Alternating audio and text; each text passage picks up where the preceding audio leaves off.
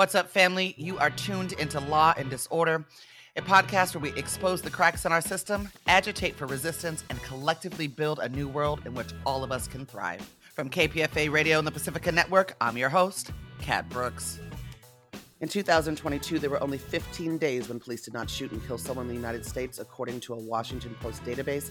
Also, according to the Washington Post, this year, law enforcement has murdered 708 folks. That is an increase of 17 people since our last roundup.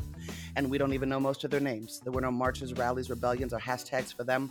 Most of their families grieved in silence and solitude. It is critical to understand that police murders are just the tip of an egregious iceberg of transgressions against our people. Law enforcement serves as a militarized occupying army in our communities and neighborhoods. They racially profile, sexually assault, and wrongfully incarcerate our folks. If we don't know what's happening, then we can't fight back, we can't adequately organize a response. So every week on Law and Disorder, we kick off our Thursdays with a roundup of news related to state violence. We hope this segment serves to expose, agitate, and build. This is the State Terror Roundup for the week of October 23rd, 2023. Details from authorities in Homestead, Miami about an officer involved fatal shooting remain scarce. The family of 24 year old son and brother Daniel Allen Kemp had a history of mental health issues was, and was murdered by police. The family is grieving and wondering why he's dead. Well, and I say this with tenderness, he is dead because upwards of 25% of all people murdered in this country by cops have mental health issues, which is why we should engage folks struggling with those issues with care and compassion, not cops and cages. Quote, we cry, shared a tearful Yanitsi Rosette, Kemp's mother. We get angry, we cry, we get angry, it's been terrible, end quote. She goes on to say he was not a violent child who would cause harm to anyone. He was depressed. He said he didn't want to live anymore. Homestead police told CBS News Miami that they have a history of responding to calls at the family's home. They say officers were called to the house on Sunday afternoon and tried to avoid a quote unquote lethal intervention. Okay, so they knew this kid. They knew he was struggling if that's the case, then they should have known how to approach him with care.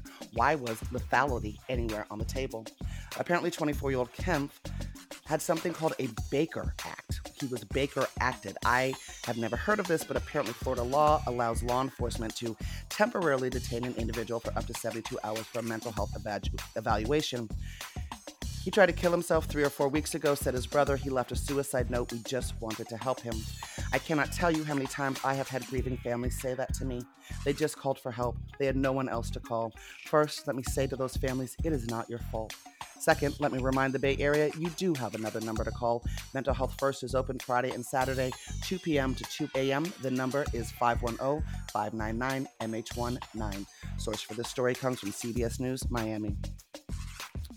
Modesto has agreed to pay $450,000 to settle a lawsuit in the 2016 fatal shooting by police officers of an intoxicated, distraught 52 year old woman who they say charged one of the officers with a knife. Former officer Joseph Lamantia is one of the officers named in the lawsuit. The police department fired him in March 2021 after he fatally shot someone else named Trevor Seaver in December of 2020.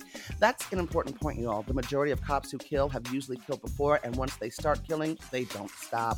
The then Oakland Police Department officer Miguel Masso, who murdered 18 year old Alan Blueford by shooting him in the back as he ran away, had four bodies on his jacket at the time. And then after the community pushed him out of Oakland, he went on to another town up north and continued his rampage.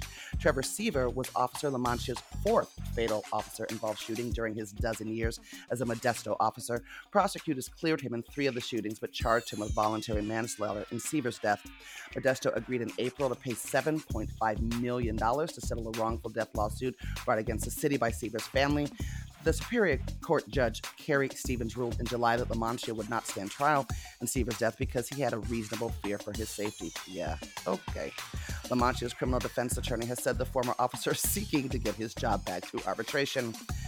City Attorney Jose Sanchez provided this statement Friday, quote, In the interest of bringing an end to the litigation, the parties have mutually agreed to global settlement of all claims for $450,000. The settlement is not an admission of liability by the defendants, end quote.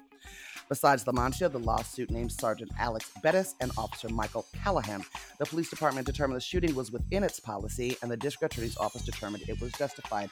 Same old tape, same old story. Bettis now works as an investigator for the district attorney's office, and Callahan recently retired. That murderer then is living off of, you guessed it, Modesto taxpayer dollars. Source Yahoo News. Family and friends of the man shot and killed by a San Antonio police officer early Monday morning are demanding transparency after hearing conflicting stories about how the shooting unfolded.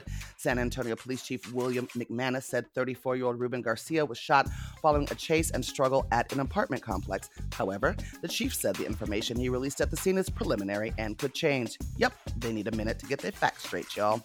Jesse Sanchez was hanging out with Garcia minutes before the shooting. He said Garcia was walking to the corner store after a few minutes. Uh, he saw him being chased by police. He said Garcia was hit by the taser and on the ground face down. Quote, we could hear my friend going, uh, the cops go, don't move. And right when my friend tried to move a little bit, he just started shooting him in the back. Boom, boom, shot him four times in the back, Sanchez said. Another witness who lives at the apartment complex next door said she saw the struggle that led up to the shooting as she was sitting on her balcony. She said he was trying to put him in handcuffs. I'm not sure if he had both handcuffs because I know he bent down and was over him for a good minute. And then we backed up, the witness said. I didn't see Ruben get up, move, or nothing. I just saw the cop move back and start shooting him. That witness took video of the crime scene. She said she did not know Garcia personally, but wanted to make sure his family knew what she saw. The mother of Garcia's five children said she is now left wondering what exactly happened to her children's father. Quote, we just want answers. He was a good person, end quote, said Sabrina Carrion. Source KENS 5. Rylan Wilder was an innocent bystander when police chased a bank robbery suspect into a music shop on Chicago's northwest side. Wilder was caught in the crossfire and was mistakenly shot in the arm by Des Plaines police officer. He was just 15 at the time. After 18 surgeries and three years of physical therapy, his dreams of becoming a professional musician can finally resume. He says he's doing a lot better now. He says he's trying to get back to a normal life by playing guitar, drums, and focusing on school. Wilder said he was worried about losing the ability to play musical instruments after the incident. He says that music is the biggest thing he does in his life. He also said it took a long time to recover, but he is happy he is able to continue with his passion for music. Last week, Wilder and his family were able to reach a settlement with the Des Plaines Police Department for $1.9 million, but he wishes greater action would have come from this incident, saying, quote, I think what would have given me more closure is greater action and policy changes that would prevent this from happening to someone else, end quote. Say that one more again, Wilder. Source, ABC7.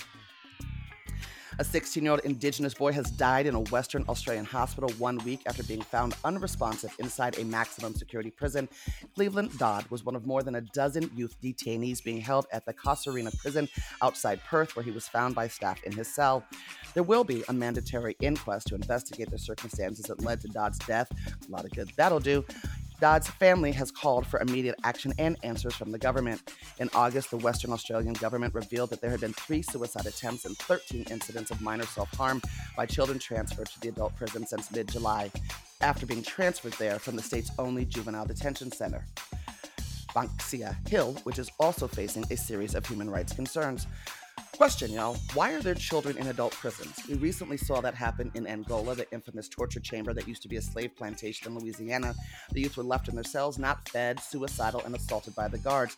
Not too long ago, the judge who ruled they could be transferred there ordered the state to remove them immediately, stating that they, the state, had not kept their promises about taking care of the children in Angola. Geez, Judge, you think? Source The Crime Report. This has been the State Terror Roundup for the week of October 23rd, 2023. State Terror Roundup soundtrack provided by Kofy Brown, an Oakland musician, singer, and songwriter who's been a force in the Bay Area hip hop and soul scene since the early 1990s. You can check her out at kofybrown.com, and her website and socials are linked from our site at kpfa.org. Shout out to my producer, Jesse Strauss, for curating the content for this segment.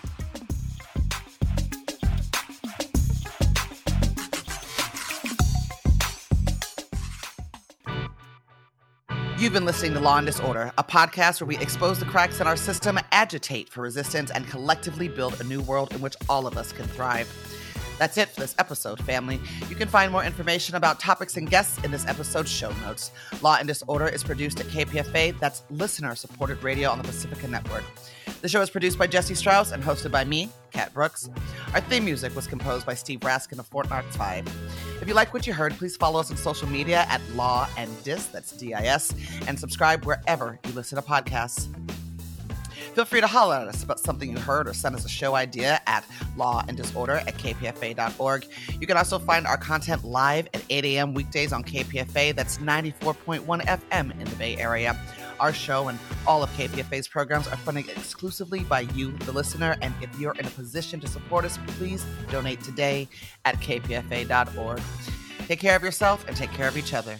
We all we got, fam.